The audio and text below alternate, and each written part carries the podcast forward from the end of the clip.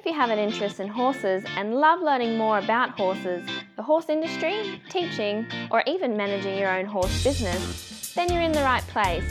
We would love you to join us on our mission, which is to improve the lives of horses around the world through the education of riders, handlers, and trainers. So get comfortable, listen in, and enjoy.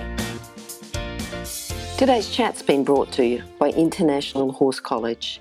We have a mission to improve the welfare of horses throughout the world through the safe education of riders, handlers, and trainers, and that's what these chats are all about. Registered Training Organisation 31352.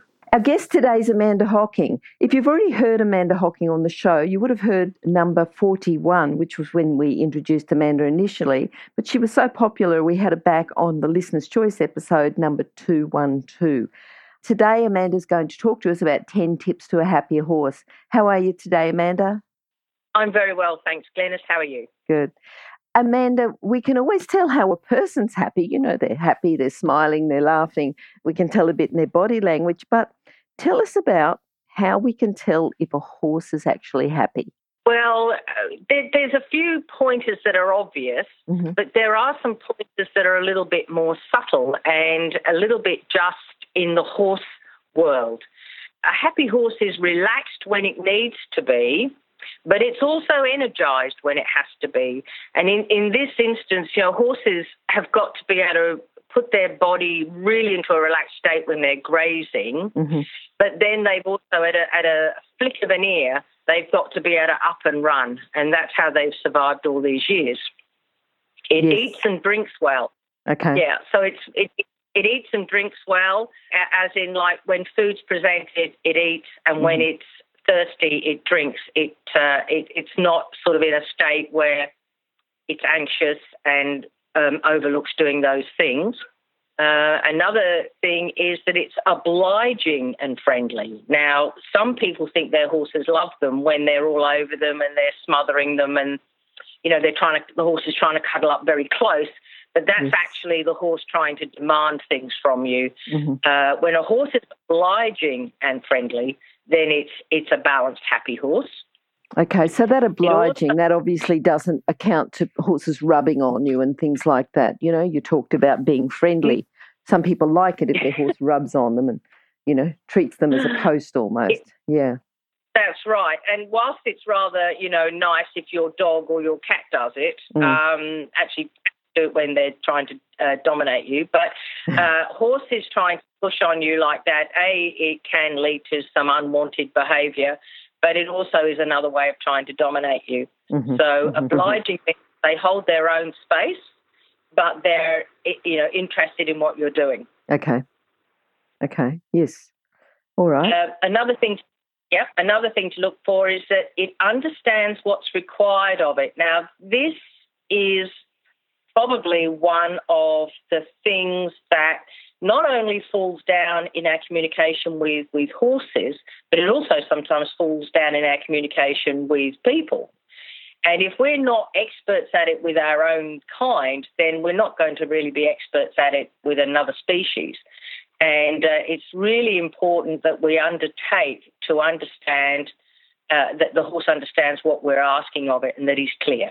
I like the way you say that, you know, that we undertake to communicate with the horse because it's not just the horse can't read our mind and the horse is doing it on purpose or anything else. Sometimes the horse is quite confused with what we ask, isn't it?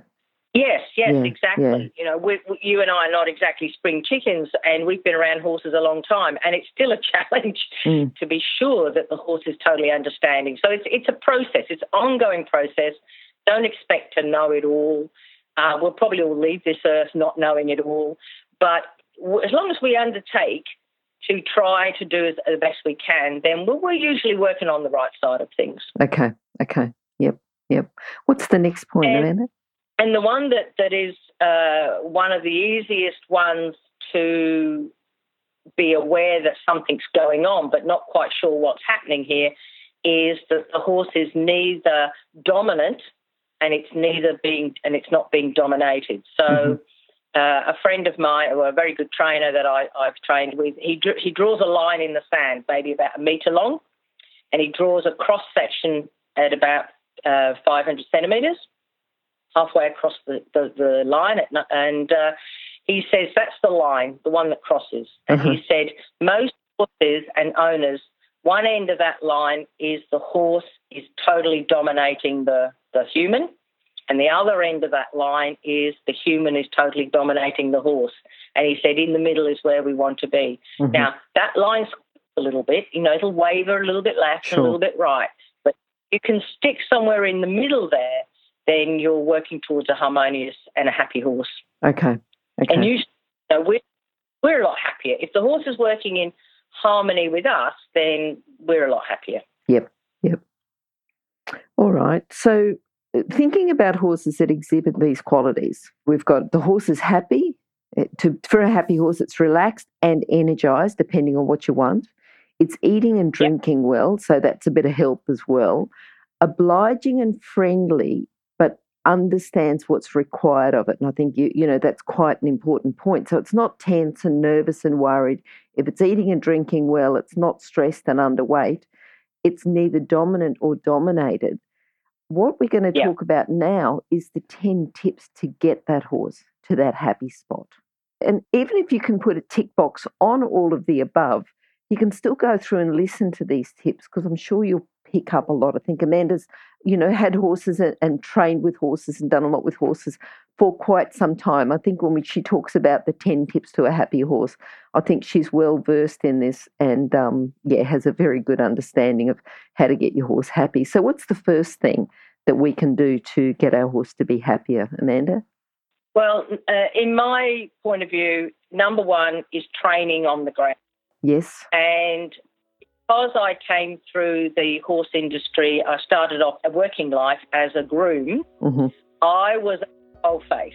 All right. The often, especially as I started in England, often the riders themselves don't spend a lot of hands-on time with the horses. And we're the ones that had to, to get them fed. We had to prepare them. We had to, you know, do all the, the clipping and the and the feeding and et cetera, et cetera.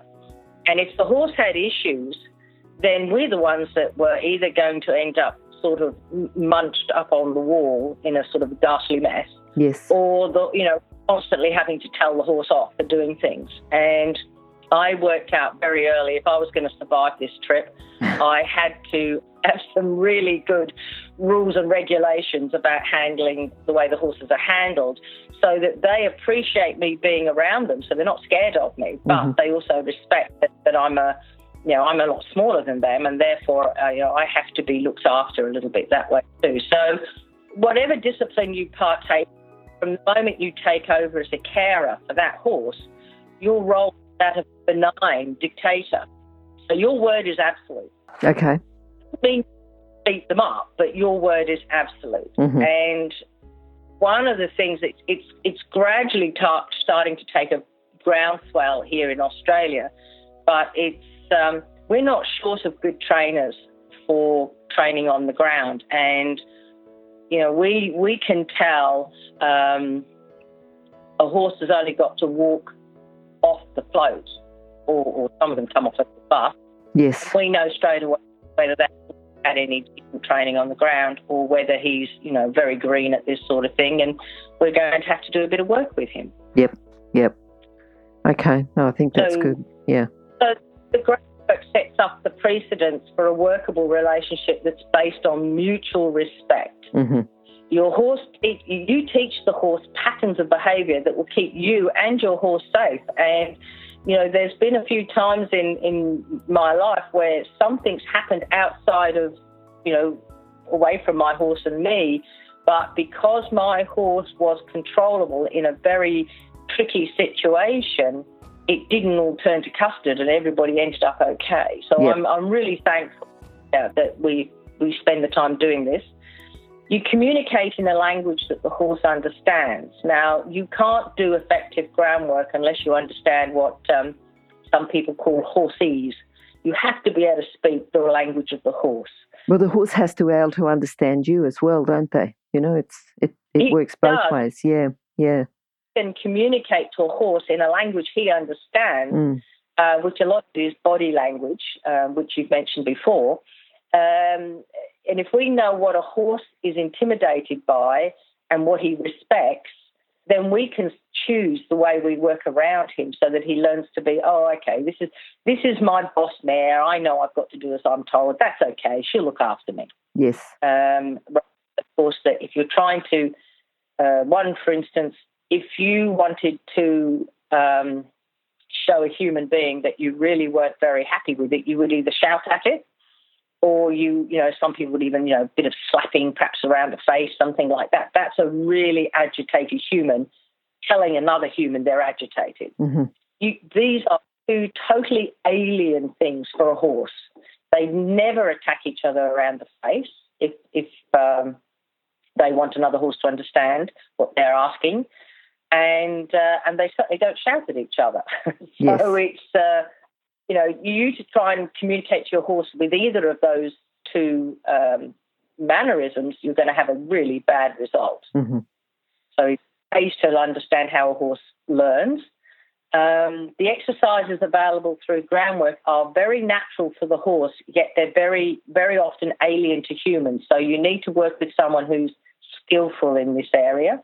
And I think that's a key point there too, Amanda, is to work with someone who's skillful to get the knowledge. You know, it's easy to get a bit mixed up yourself and do things the wrong way. Oh, absolutely. Mm. This is not something you, you read a book and then go out and practice. You have to have hands on experience Yes. with another. Tr- and um, I, I've put a few names here, like I think most of us are familiar with Steve Brady. Um, down in Victoria, we've Yep. got David Simons, Cody Rawson Harris, Ken Faulkner, and of course, the one that's probably had the most uh, written articles is Andrew McLean from the Australian Equine Behavioural Centre. So we're very lucky he lives just down the road from us. Yeah, we've had Andrew and David both on the show as well, so they might want to have a look and um, find out a bit more about them and what they're doing. Yeah. Yeah, yeah. So that that sort of covers. Um, uh, oh, one thing that I really liked about it is that you can often, when you're short of time, and now down here in Victoria, it's getting very cold and wet, and uh, yes. a lot, of people, you know, working late hours, and when they come home, you know, to do their horses feeding up and rugging up, if you can take an extra ten minutes, just take a halter out to the paddock, do a little groundwork with your horse, you could probably achieve more in 10 minutes than you can with 30 minutes under the saddle. So Mhm. That way, you and your horse are ticking along really nicely on those nights when you can't get to them. Yep, yep. All right. Now, what about training from the saddle? You know, if we want to have a happy horse, we still want to be able to ride them, or what can we do with riding the horse and training from the saddle?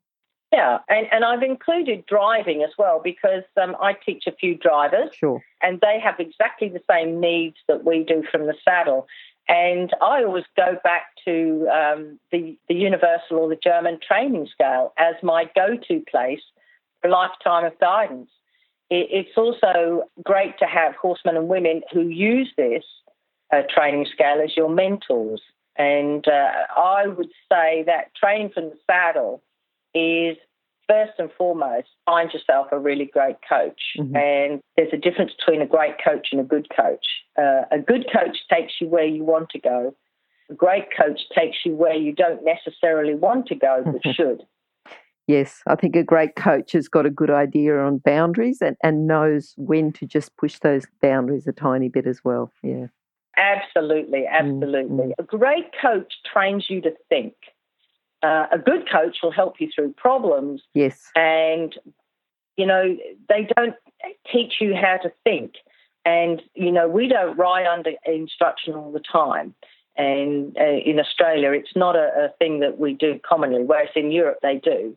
And uh, we've got to sit there for a minute and think, now hang on, this is not going how I expected what have I got in my toolbox? What have I learned? What what do how would somebody else do it? You know, and, and think about your mentors and bring that information into play when you're on your own. hmm Now, in order to have a great coach, you've got to be a good um, student and learn to ask good questions. Um, I think a lot of this is something that perhaps in England we weren't encouraged to do.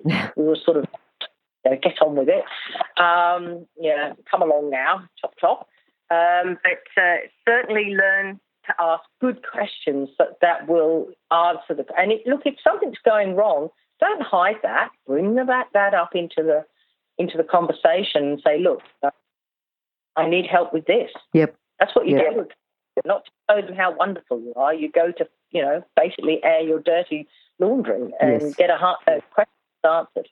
Another part of being a very good, um, being a student, because if you can't take on board what's being told, sometimes it's not stuff we want to hear. And, uh, you know, you've got to go home and sort of mutter and grumble under your breath, oh, I'm doing this for you. You know, so on and so forth. But, you know, as they say, suck it up and, uh, and, and try to work out how you can best use that information for you and your horse. Yep. Yeah. I've found become very, again, it's similar to what in number one, become very familiar how your horse learns. Um, that's a, it's been such the best thing ever since I have really got into the psychology of horses and how they operate in, in the wild and how they operate in our lives. Yep. It's been so, va- yeah. Um, animal behaviourists like Andrew McLean tells us that when we ask our horse a question, the horse does not think about giving you a right or wrong answer. He responds to the questions based on what he knows Mm. and, uh, and what's going to work out best for him. Yep. And I think that's an important thing, just that is, you know, they're not scheming, they're not thinking in the future, they're thinking in the now, you know, this is what the response is. Yeah. Yeah, because they're flight animals. Yes. And uh, one of the, uh, the interesting thing that um, uh, science has now proved that when a horse gets in, gets to a point where he's thinking about fleeing, he cannot learn. Mm, He's he's mm. switched into a mode that is all about escape. Yep. The brain switches off. He can no longer stand there and learn anything. So when the horse gets to the point where he's in a you know muck lather of sweat and he's really un, uh, unhappy, it doesn't matter what you can do. You you you can't teach that horse anything. Yeah. I remember Yeah. years ago, I had a thoroughbred come to me, and uh, he couldn't cope with being out of the sight of other horses. And if I tried to take him away from the horses, he would just get him. He'd just shut down, Mm. and there was nothing I could do. I could work him for you know two or three hours, and he would not learn a thing. Yep. And uh, I had to really work on the skill of, you know, taking him away from a horse just out of sight for a moment and then bringing him back. Take him Mhm. away for a moment and bring him back, and just gradually build on that. And uh, I can remember the first time he walked down the driveway without getting jig joggy and upset.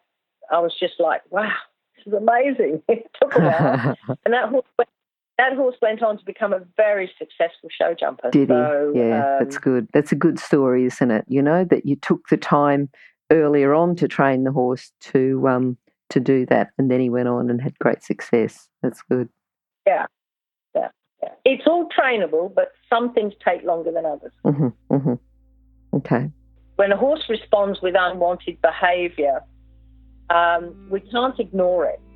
Okay, it's a little bit the fashion these days with with the, you know training of well, bit of a rough word to use for children. But when you're trying to bring your children, uh, it's a little bit well ignore the bad behaviour, respond to the good behaviour. But animals are a little bit different, and uh, when a horse responds with unwanted behaviour, you have to very quickly suggest that he tries looking for another answer. So you Mhm. ju- you don't punish them, but you just respond with asking again because actually the horses like for you to leave them alone is is a reward. So if you ignore bad behaviour, you're actually kind of saying, well, it's okay, keep going with that. That they might just think that's what you wanted in the first place if you if you just ignore it and leave them. Yeah. Looking for you to stop asking them something. Yes. That's Yeah. the whole way to learn a lot. And uh, if you just ignore bad behaviour, then you're rewarding it in, in a way. Yeah. So try to respond quickly in a way of saying, well, I'm going to ask you again. Yeah. I'm going to ask you again. And the horse gets, stops for a moment and just tries to think, then you reward that. Mm-hmm. So You you, can see saying, okay, I'm not giving the right answer here. What, what's being asked? Yes. that's when you alone time to think. Okay, so it's it's again it's a it's a little bit different to how humans respond. So we need to align ourselves with people who can show us this. Yep, yep, that's good. When your horse says no, you've either asked the wrong question or you've asked the right question in the wrong way. And that's just that's just the way horses are. Yep. As a trainer, you to reward all the efforts that resolve uh, result in wanted behaviours. Mm-hmm. And uh, sometimes it can often be just the tiniest flick of an ear. But if we reward that, then it'll turn here, and then it'll be a look from the horse, and then he'll turn and face us. And this, you know, a flick of the ear eventually will be a horse that walks up to you and says, "Hey, I'm your friend." Yes. But it starts yes. as tiny and in the ear, so we have to be really, you know, it's not what we're used to that's what shows a trainer that has got some some talent and some abilities. They pick up on these tiny, tiny little cues, isn't it? Yeah, that's yeah. right. Exactly, yeah. exactly. And and you know, I think that everybody has the potential to become that trainer mm. if they're prepared to work with people who do that and say, well. Um, uh, there's a beautiful story about Bruce Lee, you know, the um, kung fu yes. trainer, and he had this um, young fellow come to him who, who was very athletic, and he said, "Bruce, I want you to teach me everything you know. Uh, you know, I'm already successful in what I do, but I want want you to know." And um, Bruce picked up two glasses. One was um, uh, full of uh, water, and uh, one was empty. And he put the full glass of water in front of the young man, and he said, "This is you." And he said, until you can learn to become over here like the empty glass, I have yep. nothing. Okay. And some have to go to a coach and we have to pour out our glass of water and become an empty vessel and accept that, you know, we need to put some space there for these people to put their information into us. So we have to give up some things in order for them to show us the way. Yes, yes. And I think that's human training, isn't it? You know, to be open, to be able to accept those ideas to then become a better trainer, better horse trainer. Yeah, yeah absolutely, absolutely. And mistakes, just be prepared to make them. Uh, it's it's just the way it is. Um, it's not for some reason there's a little bit of stigma about making mistakes, but really it is the way to learn and be prepared to make them. Don't get hung up on them. Um, a few times I've done things with horses that I've sort of thought, well, that wasn't a very smart move, mm. and uh, I've worried about it. But really, you know, horses are very forgiving. Mm. They seem to understand that we we're a lot slower than them, and they, they kind of go, okay, just try again. We'll we'll see if we can give that a go. So uh, don't get hung up on the mistakes. Keep working on it. Yep. There's a great quote from the author of the Narnia series, um, C.S. Lewis, who says you can't go back and change the beginning, but you can start where you are and change the ending. yes. And that's always Yes, that is a good quote. Yeah, yeah. So we've talked about training on the ground and training under the mm. saddle. What else can we do? What other tips can we use to get happier horse? So, like us, horses are rather fond of their comfort. Mm-hmm. As I think I've mentioned before, when we're training them, if we can show them that if they give us an, a, an answer we like, we leave them alone. Uh, one of the mistakes that I see frequently, especially in dressage, it's, it's not so often in um, show jumping or cross country work, but in dressage, people go, you know, they ask a question a couple of times and then they get a really good answer. And then they go, wow, that was amazing. Let's do it again. Let's do it again. Let's do it again. yes. And then Yes, you know, yes. they teach the horse to resist mm. um, because the horse is saying, Gosh, I keep giving you the answer. Why am I not getting off the hook here? Mm. Mm. And you've got to understand horses learn by you leaving them alone.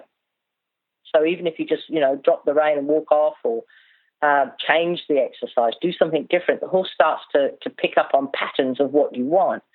So you're, you've got to work on um, horses share our love of comfort and they can actually learn a lot by just working out how not to be uncomfortable. Mm-hmm. As the carer, we're, we're responsible for the comfort of the horse, and that includes the, the training from the uh, ground and the saddle. So we yep. teach them how to find a comfortable place. Um, then we look at the other parts of his world, which is equipment. Um, nowadays, there's a, a, an absolute plethora of information out there about well fitting saddlery and bridles. And if you're not experienced, that's what your coach uh, or your saddle fitter can help you with and show you how to fit your equipment correctly. Um, look for the kindest bit that gets the job done. Now, there's a little bit of fashion going on in bits. I think it's always been a little like that. And, um, you know, we try this and what works for that horse will, you know, will obviously work for everything. Well, it's not quite that. What we should be doing is looking for the bit that gets the job done.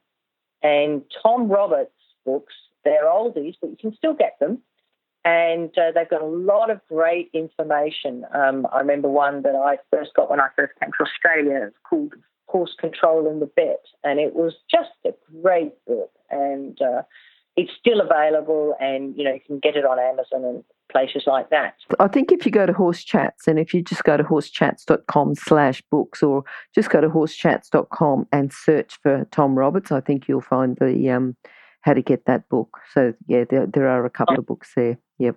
Oh, that's that's great. Mm. That's good. Mm. And then you've got your own personal equipment. So by personal equipment, I mean a stable and independent seat, quiet yes. and feeling steady and encouraging legs, and a voice that is quick to reward. So again, a good coach can help you achieve all of those. Um, you know, if we can get an opportunity to work on a lunge, that's just amazing to help you produce a, an independent seat and learn to feel what's happening underneath you, etc. So yeah. that, that's your personal equipment. Because everyone wants that. Everyone wants to have a good seat, soft hands. Everyone wants that, and everyone thinks they're working, but you really need to get the help of a coach or someone to help you to say how to improve it and how to get better and how to keep going. Yeah. Yeah. Yeah. yeah. We're lucky down here. We get visited by Tanya Mitten quite often, and oh, she's good. super. Yep, and another guest on Horse Chat. Another. that's right. Yes. Yeah. Super. And then if you can work with coaches that understand that sort of um, anatomy of both you and the horse, it's just brilliant. Absolutely brilliant. Yeah. Yeah. Yeah.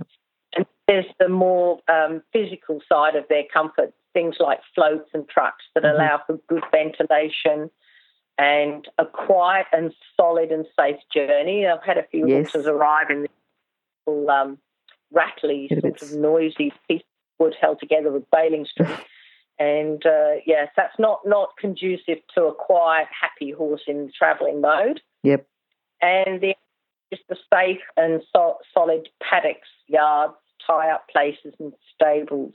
So. Mm-hmm. Mm-hmm you know, you adopt a, a, an attitude, well, if a horse can get himself into a tangled trouble, he will. Yes. So just there on the, uh, you know, the safe side of tie-up areas and, and footing and um, gates and things like that. Yeah. Good. So that Good. that helps um, make you and him more relaxed. If you're an equestrian coach or a horse riding instructor, or even if you aspire to be one, have a look at the free video series for horse riding instructors on the Horse Chats website. Go there now, have a look. horsechats.com. All right, so that was number three, and that was about the comfort of the horse. The next one you've got is companionship. And just tell us a bit about the horse's needs of a companionship and, you know, whether you have them as part of the herd or, you know, talk about the relationship there. But I think if people understand about the companionship a horse requires, that's going to help make their horse happier as well. Well, in a perfect world, if we were going to keep domesticated horses, we would keep them in a in a very large paddock that had undulating terrain and beautiful, you know, little creeks running through it and lots of trees and that they can, you know, play with and scratch and and um, have uh, relationships with. That's in a in a an ideal world, but then we start thinking perhaps more into the area of competition horses, where we have to keep their keep them maybe rugged and uh, they're shod, um, so on as some horses eat more than others, so on. So this starts to make that scenario difficult. Mm-hmm. And we then have to adapt what we're asking the horse to, you know, the, the way we keep our horse so that he can still feel that he has companionship, but perhaps isn't tearing each other's rugs or threatening each other, kicking or um, uh, pinching food, things mm-hmm. like that. So yes. you need to try and keep suitable companions within sight. Um, there's nothing more devastating for a horse to not be able to see other horses. I mean, even if it's just a, a bit of a dot on the horizon, it's something. So if you can try and keep the horses in sight of each other, that is very helpful. Yeah. Uh, the number one cause of illness or death with performance stallions is the stress from the lack of companionship.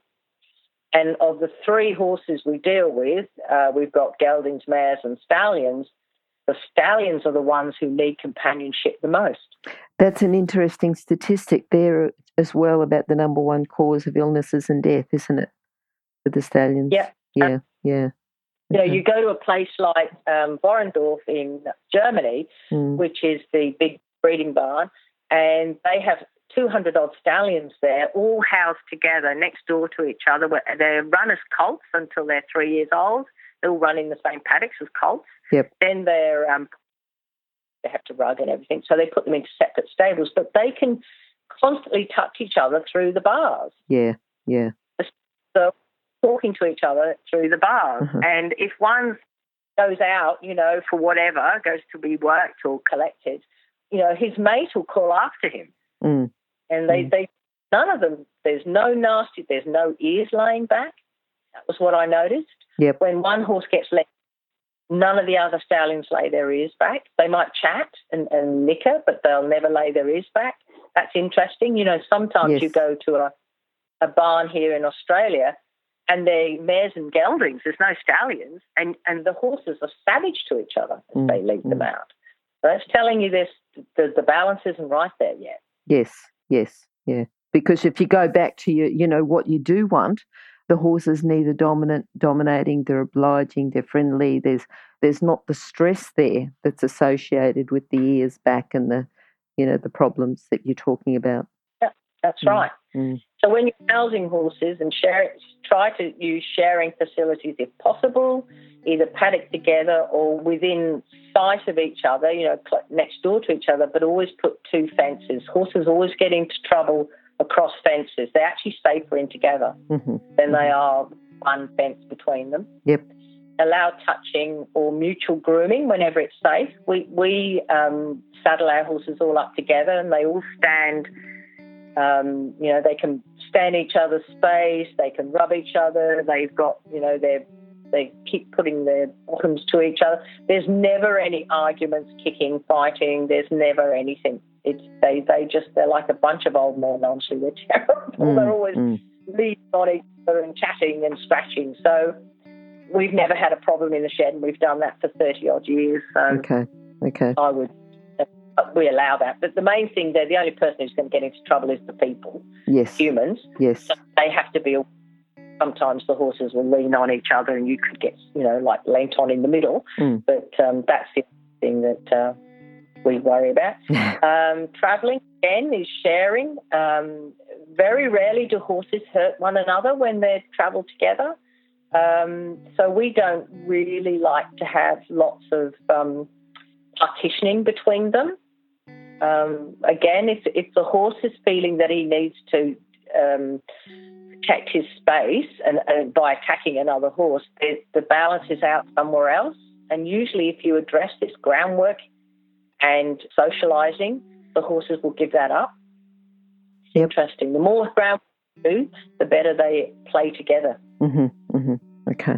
Okay. If we really are, oh, I mean, they will attach themselves to goats and yes, cows. Yes, okay. Like yep. that. So goats, they're the next best. If there's nothing else, be... pretty good. Yeah, yeah, yeah. And you do hear some good stories for horses with different animals, you know, goats, dogs, cows, sheep. And sometimes too, you know, you'll find a horse that's got a travelling goat that goes with it to places. Yeah, mm. I, I, think goats are better than ponies. I must admit, Shetland ponies. I think often they turn out to be more trouble than the original horse. But okay, goats right. are slightly more manageable. Yeah, yeah. All right. Now the next thing you've got, number four, is routine. So what have you got to say about routines and how we can help the horses to become happy with their routine? This is a, an interesting comparison with humans here because they say that uh, uh, humans like to have a routine as well, and it's a part of that knowing what's wanted of them. Uh, horses love routines and they love knowing what's expected of them. And in the past, their survival relied on their ability to follow leadership and to recognize a safe situation from a dangerous one. So they're wired to changes in their routine. Yep. And uh, whilst we don't want to become a slave to it, um, you know, like rushing around trying to make sure we always feed at the same times, be aware that horses will react slightly negative when their routine is altered too much. Mm-hmm. Um, and we deliberately leave our horses out in the paddock every now and again. Yep. Normally they they come into what we call walk in, walk out yards where they can see each other and touch each other. And but every now and again we leave them out so that they're not completely tied into this routine of we go in, we go out at night. Yep. Um, because what often happens there, I learned that horses will hang on the gate, they'll hang around the gate all, all from about three o'clock, especially from about three o'clock onwards. Oh yes, yes, waiting for feed. Yes. So now, as have learned, I've noticed because we keep turning them out at least once a month. They go out for a couple of nights, and I've learned now that they they wander up about four thirty-five. Mm-hmm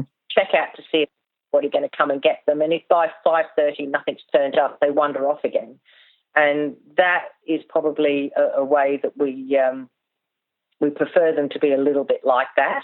Yep. Um, so that they're not reliant on it and they're not reliant on us quite uh-huh. so much. Uh-huh. But uh, remember, you know, like us, they get hungry. Their, their gastric juices will start to alter a little bit when they know there's a meal coming, so on and so forth horses that are, have to be stable 24 7 really i think in this day and age i think everybody has accepted that they must have hay ad lib. Yep. Um, there's very few people now that i think try to run their horse on three meals a day or two meals a day and expect them to not have food. Yeah. In europe yeah. they've all stabled horses with um, hay ad lib but okay. in australia it was not common practice. So uh, but I think now with the knowledge of gut ulcers and stress, we know that they should have something in front of them all the time. Yeah. So uh, that, that's uh, uh, you know, that's sort of bringing bringing us on to the feeding now. Anyway, yeah. So we'll yeah yeah. Yes, yes, it does. Yeah.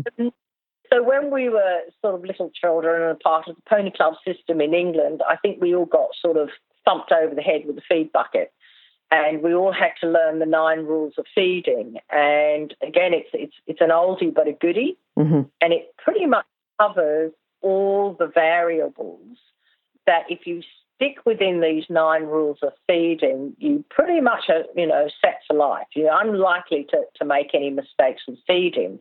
And so, whilst I won't sort of relate to them, say them now, it's quite easy just to, to Google them I was going to say sometimes you get eight rules of feeding, or 10, or 12, or 15 rules of feeding, but generally the rules of feeding are there, aren't they? It's pretty much the same, yeah, yeah, yeah. that's right. And, you know, I like to use the KISS method, keep it simple. Mm-hmm. It was very interesting. I was, uh, one of our horses was a part of a um, clinical study for a new supplement that's coming out soon with one of the major supplement companies. And they were saying that since we've moved a little bit more towards processed foods for um, horses, same as humans. Yep. You know, we, we prefer stuff that's ready made. Yes. There's been a dramatic increase in the um, ulcers. Yeah, really, yeah, that's interesting, isn't mm. it? So we, we sort of know more about ulcers and we can give our horses ad lib hay, but um, we're still on the other end doing things that are increasing the um, the likelihood of ulcers. Yes, yes. So if you can start with grass, mm-hmm. then you build in, then you go into hay, and then more hay, and then you start to add some oats, and then if you you know if that's not enough, so it's all about one of the rules of feeding is feeding according to the work done, and if your horse is lightening off more than you want him to with the amount of work you're giving him, then you've obviously got to bring in more um, concentrated ways of feeding him. So the, the rule of thumb is you start with more grass, then you hay and the oats, and then you know you can bring in your steam roll barley, sugar beet, corn, legumes, brands, etc. Um, I like to sort of tell my students, you should be able to recognise everything in that bucket. Yep. yep. That's right. That's right. Yeah. So it becomes more about the mix feeds or the pre-mix feeds rather than, you know, and you, you either buy your feed all separate, mix it yourself, get a pre-mix feed, but watch the processed feeds. Yeah, yeah, yeah. and, yeah. make sure you like with um. There's a difference between pre-mixed and mm-hmm. processed. Yes. Uh, processed means they've been cooked and then they've been probably crumbled or, or made into like a, a, a really fine powder then they're bound together and squished through a pelletizer or something like that. So that's a very much a processed um, feed. Uh, mm. pre-mixed feed is just that the um, the manufacturers have gathered all the ingredients and put them through um, a mixer, like a big concrete mixer, really is what they look like. Yep. And then they pre-mix and they put it in a bag, and everything's already in the bag. The only trouble with that is they do tend to smother it in molasses. Yep sure you use a really good brand, mm-hmm. a reputable brand, so that there's nothing naughty in there that you don't want. Yes. Yeah, but pre-mixed are, are okay. Processed foods, I keep those for emergencies when you know, you know, I've got something else, I have to use this. Yep, yeah, yep, yep. All right then. You've got some other things to say about feeding, or we go on to number seven, which is fitness.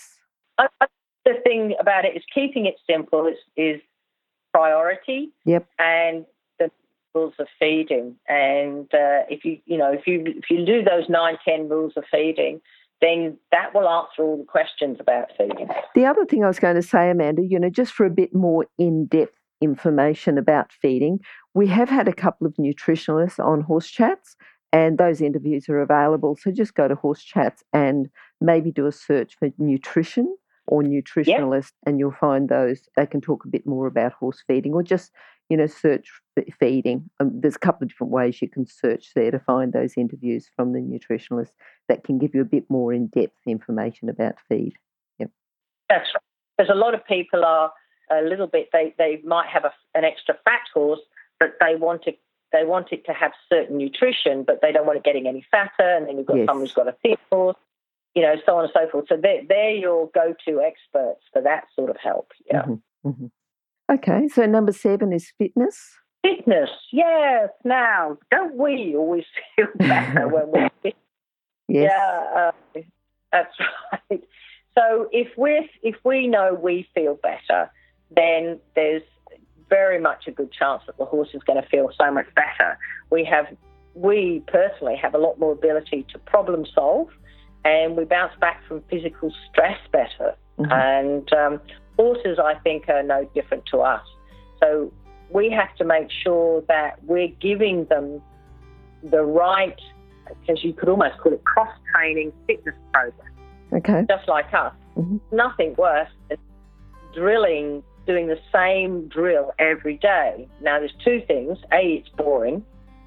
Um, B, you're always tiring the same muscles. And whilst, um, you know, say you've got a, a dressage horse, um, I believe that dressage horses should jump. And I even have a dressage horse at the moment that's the biggest wuss. And, you know, it's taken us some effort to get him to stop knocking all the, everything down. But he has now eventually started to learn to jump a little bit. Mm. And this back muscles, it mentally gives him something more stimulating to do. It uh, develops his back and thrusting muscles better than the dressage. And uh, it's using a whole different set of um, muscles. So he's getting a holistic fitness. I like the way you talked about the mental stimulation there, you know, so it's not just about the fitness, it's the mental fitness. Yeah, yeah. yeah. I mean, yeah. where we live, uh, it was fairly rural. It's now developing quite dramatically and it's getting a little bit busier, but we still make a point of uh, the horses are do, do, poles or small jumps. Um, we're not show jumping anymore, but they still do poles and small jumps, and they get hacked out yep. in the forest. Those, you know, with their flat work, the little bit of jumping, low level jumping, and the hacking, that seems to keep them pretty bright and chirpy, and they get to see lots of interesting things when they're hacking. We've got lots of, you know, kangaroos and people who ride motorbikes and you know boats in the river. So there's lots of things for them to see and experience, and they um, this this just keeps them fresh and Yep. you know mentally alert. Yeah. Yep. Yep. Yep. And your fitness is to always balance work time with relaxation time, yes. just like us. Yes, for sure. For sure. All right. Now, number eight is holistic health. What have you got to say about the holistic health of the horse and how can that make him happier? Well, I think we've got so many experts, you know, these days to call upon. We've got, you know, really good farriers. We've got people who specialise in teeth. Um, you know, I have vets. The vets now specialise in certain parts. We have a, a vet here that specialises in leg injuries and a vet that specialises in breeding. So there's all, you know, we've all got uh, very um, specialised. And we have to remember that when we look after the horse, just like we look after ourselves, nothing works in isolation. Yep. And have to look at everything holistically. So if there's a problem with the horse's feet, the chances are we're going to affect the way he uses his muscles, the way he uses his skeleton, the way he uses his energy. hmm And if there's any pain involved in any of those things, we're then also going to bring in mental health as well. So, under holistic health, I like to think of care of the feet. We'll start at the bottom and work our way. The care of the feet, um, there's nothing worse for a horse to have feet that are hindering his, his path or causing him pain. hmm And then there's external health, which is um, gut ulcers. Uh, it's, it's huge in this country. It's Yes. absolutely huge. And really, just assume your horse has got them. They may or may not be active, but they're probably there. So always keep a mind for that. Then we've got parasites, of course, and care of the teeth and care of the respiratory system. Okay. Okay. Sort of takes us back to the comfort too, doesn't it? You know, you're talking about the equipment and, you know, everything else, but um, the holistic health, still part of the horse's comfort. Absolutely, Mm, mm. absolutely. It's probably a very important part, which is why it needs to be a separate one. But um, yeah, very important.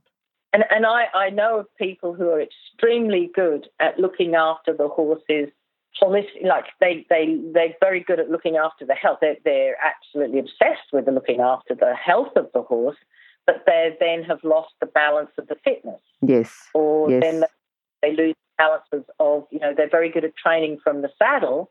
This is very much a, a European way thing, is that they're very good at training from the saddle. The discipline and the training is, you know, amazing. Mm. And then the, the horse basically walk over everybody on the ground. Yeah. So Yeah. it's, it's every part of the puzzle in place. And with the uh, health care of your horse, it's the same. So care of the feet, internal health, then external health, um, skin and eyes. Because they will tell us a lot about what's going on inside, but not Okay. everything. Okay. Yes. Yes. And mental health, which gets back to um, making go back to sort of go back to one, two, and three. Yeah. Yep. For sure. yeah, that the mental health of the horse is, is being well catered for as well. Yep. Yeah. Yep. So, Amanda, just bringing us up to number nine here, you've got set smart goals. Just tell us a bit about how that can affect the horse's happiness. So we've spoken a little bit before about how horses really don't operate in the past much Mhm. and they don't operate in the very much. They live in the now. Yep. And so really set goals and they don't plot and plan like we like. Yes, it makes a good story, though, doesn't it? You know, my horse was plotting against me. That's why I fell off today. He plotted against me about this last week. Yeah. Yes, that's right. Yeah. Yeah. So horses live in the now, and goal setting is not really on their agenda. However, we humans do seem to operate better when we set clear and realistic goals. The horses are usually quite happy just to come along the journey. You know, it's okay. Yep. I'll come along and play. Sounds like a bit of fun. So as long as we keep it fun, they'll they'll keep engaging with us. But remember, they are our goals, and they're not the horses. He's just an obligingly he's just obligingly coming along for the ride. hmm So don't say you're doing it for your horse. And, and when the other thing is, when it comes up often when you ask people, why are you selling this horse? oh, well, you know, I don't want to go to the Olympics. Well, hey, neither does your horse. but if that's your, he'll probably come along there with you. so yeah, uh, yeah, yeah. Don't is a superstar or not. If you like it, if you like riding that horse and you want it, you keep it and you have the fun with him. So the when I mean say SMART goals, I'm using the acronym SMART, which is specific, measurable, attainable, relevant, and timely. Yes. And there is uh, did you say you've done a chat with Tanya? Yes, I have, Tanya Mitten. Um, that'll be on horsechats.com slash Tanya Mitten. Right. So I'm sure she would have spoken about setting smart goals too. Yes. And uh, maybe Kerry Mack, um, she's another one who talks very well about it. So I won't. I think we've had Kerry as well. Yeah. uh, yeah. Well, that they're experts in the field and they, they, it's brilliant what they have to offer. Mm-hmm. So when you make your horse related goals smart, you have to do this without an attachment to the outcome. Mm-hmm. So I'm relating this just a little bit to how we make our goals around horses. So if you make the statement, I will be happy when my horse can do X, that has a strong attachment to the outcome of the goal. Uh, you're saying that your happiness relies on the horse providing you with something. Yes. Now, happiness is an emotional state of mind that we can choose in any moment of time. We, we don't have to get permission from our horse or from anybody else um, that, uh, you know, you can be happy when I do this and you can be happy when I do that. It, it's you really don't have to rely on anybody else and certainly not your horse to provide you with happiness. However, the statement, I will be ready to compete at Y level when my horse can do X, that is the beginning of a smart goal. Mm-hmm. Does that make sense? Yeah, I think setting smart goals is almost a um, chat in itself. It's we could go into it and drill down quite a lot more with the goals. Um, yeah, yeah. Let's digest that a bit, and might get, get to come back and talk about that a bit more. And if we can move on to number ten, which you've got as practice mindful horsemanship, and I think about that, and I think just think about those three words is a good way to go into any sort of communication with your horse. Yeah, so if you can talk Yeah. about that, that'd be good. So I'm in a in a very lucky situation that I work full time with horses, and I don't often have time restraints on, especially if I'm handling a new horse. To me, I don't put a time restraint on. I deliberately set the process to start when I know that if I want to spend limitless time with this horse, I don't have to rush off and do anything else. hmm Unfortunately, my husband, he goes to work at 7.30 every morning. Yep. And he works before he goes to work. And he has to go by work horses by the clock. And he's actually, it's the reason being that he works them first, he gets up at five in the morning and works them then, is because he knows by the end of the day, when if he tries to ride, he's got so much going on in his head from his work that he brings that to the ride. And Mm. then he's not full to the ride. And I, I can remember somebody saying to me, you know what? People are always complaining that their horse doesn't concentrate. You know what? Who's the person that's not concentrating here? I think it's usually us. You know, we've got a million things whizzing through our mind, and it's really hard to switch off and be totally present and in the now with the horse because that's where the horse operates. Yep. It's easy. So, uh, a good definition of mindfulness is mindfulness is an ability to be fully present, aware of where we are and what we are doing, and not overly reactive or overwhelmed to what's going on around us.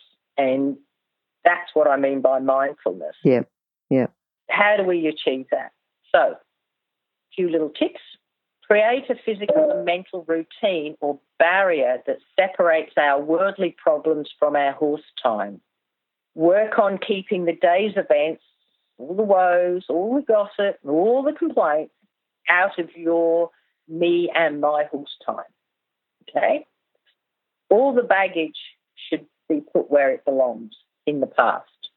So whenever I'm teaching, I get people come in and they arrive and they're, oh, it's taking me, taking all yes. this happened, and then the cat kittens and all. It's like, and I say, did you not see the bucket at the front gate? And they said, what bucket? And I said, the bucket at the front gate with the sign over it says, put all my baggage in here. so as you drive my front gate, you dump everything that's happened before you got there into that bucket, and then it, this time is all for them. That's a good sign, Amanda.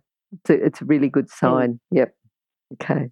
And sorry, keep going. I, I um, had to have a bit of a laugh me, about that. Yeah. My my way of doing that separation is uh, when I get up uh, in the morning, I write my to do list early in the morning. Then I'm not having to try and carry it in my head because I just can't do that. Um, I write down my to do list, which I then tick off as I achieve each thing. And if I don't achieve it, it gets circled and it gets put on the next day's to do list. Then by the time I've put my boots on, what is written on the list is out of my mind. And I'm free to be present with my horses. Mm-hmm. And I know that if I don't do it this way, I can often go out there and I'll just be, you know, my mind somewhere else. I'm not thinking. Something will happen you know, that's when injuries happen. That's when you miss things like, you know, the horse has got a swollen, a little bit of a swelling on his leg. You miss these little things when you're not present. Yep. So that's my yep. little. Yep. Um, one of the things that happens to me often is that I completely lose track of time. Um, so if I do have an important appointment, then I make sure my horse goal that day is appropriate for the time constraints. And that's along sort of, you know, when I said about the groundwork. Yes, I was just going to say that that might be a time where you do groundwork rather than the riding, sort of taking you right back to number one. Yeah. Because, you know, one, I don't have to get changed to do it. Two, um, I have to go out and change his rugs anyway. I might as well go out and do some groundwork while his rug change is happening, do a little bit of groundwork in the paddock, or just perhaps bring him out into the, the, the gravel driveway and do a little bit of groundwork and and that's you know I can make that groundwork last for five minutes and mm-hmm. have a good result, or five minutes and have a good result. Yep. So it can be micromanaged, I guess, yes. and um, it's really easy. And then I feel like I've achieved what I wanted to achieve, and the horse goes back into the paddock happy. Yep. And I, am aware that I lose track of time, so I have to have these things in place. it's very easy to do when you're out with your horse, isn't it? Lose track of time. I do it all the time. Yep. Yep. Part of the um, meditative process of being with horses. You know, I find being with my horses, I, it's quite meditative. Mm. You, you, um, I'm sure if they was it, they put something in my head or whatever, they could test that your um, stress levels lower, your um, heart rate lowers, you know, you're at peace, you know, so on and so forth. You, you know, it's athletic, so you're using your breathing, you're using your muscles, but you're not stressing. And uh, this is this is why we like being with our horses, really. Yes, and why they why they use so much in therapy as well. Yeah, that's mm. right. Mm. Yeah, absolutely. Yeah. So horses live in the present, the now, and if we really want to be in tune with our horses, then that's where we need to join them. Yep. All right, Amanda, why don't we just go through just to sum up and just go over those 10 tips for the happier horse? How about I'll say every second one? So the first one would be yep. training on the ground. So you talked a little bit about that, training on the ground. I think the big thing was that sometimes you can achieve 10 minutes on the ground rather than 30 minutes under saddle. You know, your results can be better from that short little bit of time. Yeah, don't, don't ever underestimate the power of training on the ground. Yep, yep. Just came over to Australia. I was working in Bowral and I had gone up to the shop to pick up the mail, and as you do in these rural towns, and there was a couple of old guys there and a couple of old stockies, and they started chatting, and I said, "Oh, look, I better go. I, am going to. I'll just have enough time to, to work my horse on the lunge, and uh, and then I can be, you know, do something else." And they said, "Are you too scared to get on it?" yep. I sort of looked at them thinking, "Thank you," you know. And and the general opinion was that you had to lunge your horse to exhaust it so you were safe to get on it. Yes. Whereas I do a lot of training on the end of a rope. So Mm, um, I was a bit dumbfounded. But now, yeah, but fortunately we've moved on from those days. Yes, So yes, training on the ground, really. Yeah. Okay. The next one then, training under saddle, the things that we're looking for for a happy horse. Yeah. So it's about just filling yourself up with as much learning and, uh, you know, go and rub shoulders with the, you know, those who you admire, use great mentors. Um, I can remember having the good fortune to spend a day um, with Reiner Klimke Mhm. and a group of other ladies. And it, was a poor guy, he couldn't move left or right. I was right there, hanging on his elbows. Everything he Yep, but he yep, was yep. terribly, know, he answered all my silly questions, and then the, the questions got better towards the end of the day. I say improved. So just go out there and you know go up and Good. ask questions. yes, yes. The next one was comfort. And you did talk about equipment, bits. You talked about personal equipment, paddocks, and floats, you know, just to keep the horse comfortable. Yeah, yeah, absolutely, absolutely, Yeah. safe and and. Uh, you know that, that they love it. They love their comfort. Okay, you've got to think of horse comfort. Remember, horses like to be cooler than we do. Yep. Um, I think that eight degrees was the um, the ideal temperature for most horses. So for us, we'd be shivering. But you know, they, they tend to overrug a little bit in this country. Mhm. Um, so just you know, make sure you're aware of what is comfortable, really the rugging area for horses. But yeah, especially you know the way you uh, use your body on the horse. Yep. Always looking at what's going to work, what's going to make this really more comfortable for my horse. Yeah, Mhm. great. The next one was companionship, and you talked about housing, travelling horses, and also the stallions and being under stress from lack of companionship. Yeah, I think that they are herd animals. That's the way it is. We have to make that work for us. Yeah, Okay. you know, we've got to work for both. Yeah. Yep, yep. And the next one was about routines and how horses love routines. They do, yeah, and and we really work better in a routine ourselves. And uh, you know, if you have to write it down and, and make sure that if you have other people coming in, that they follow pretty much the same routine that you do, and uh, that'll keep the uh, status quo nicely for you. Yeah, yep. All right. The next one you talked about was feeding and uh, following the rules of feeding. Yeah, yeah. it's uh, um, horses obviously think a lot about feeding. They they eat all day and all night. Um, they have rests, obviously, but not for very long. So it's you know the little and often and all those wonderful uh, rules of feeding that you can uh, go online for and follow up with uh, specialists and nutritionists to help you when you run into problems. Yep, yep. All right. Then number seven was fitness, but you talked about fitness and um, also about the mental stimulation of um, just for varying your work. Well, I think uh, nowadays most people are, are familiar with the terms the work-life balance, Mhm. and for the horses because uh, you know in the wild a horse will uh, you know eat and rest for for many hours, and he only will run if he's under threat, and then it's very fast and it's only for a few few minutes at the most. Whereas when we're training horses, we, we're usually working them a lot longer than that. And uh, we've got to remember to give them mental breaks when we ride them. Uh, Bill Roycroft used to say to me, give him time to think. So that was always a good one. He said, just loosen off the rein, give him time to think. He'll probably come back with the answer you're looking for. Give him time to think. Okay, good, good. All right. Then the holistic health was number eight. Yeah, remember to take the, even though you've got access to lots of specialists for all different bits and parts of your horse, you are the carer of the whole horse. You have to take everything into consideration. Um, for instance, I had a horse uh, present with quarter cracks in his feet. And I started thinking, you know, every one of those cracks is in an identical place on every hoof. Ah, that's And I asked-. Mm. What's what's the problem here? He said, oh, it's just dry. The feet are dry. And I'm thinking, but they wouldn't crack like that if they were just dry. There's Yeah. be, and actually had a, had a quite a serious back issue that was um, fortunately was addressed with a change of his training program, and then the cracking healed up. That's interesting. Yep, yep. All right. The next one, the last one then was the SMART goals. Yeah, remember then they're your goals, not your horses. And uh, Did I say- Did I say the last one? I should have said the ninth one. Number nine is smart ninth- goals. Yeah. Yes, definitely not goals. um, they're your goals, and we do tend to, tend to need them. Humans work better when we've got some goal setting going on.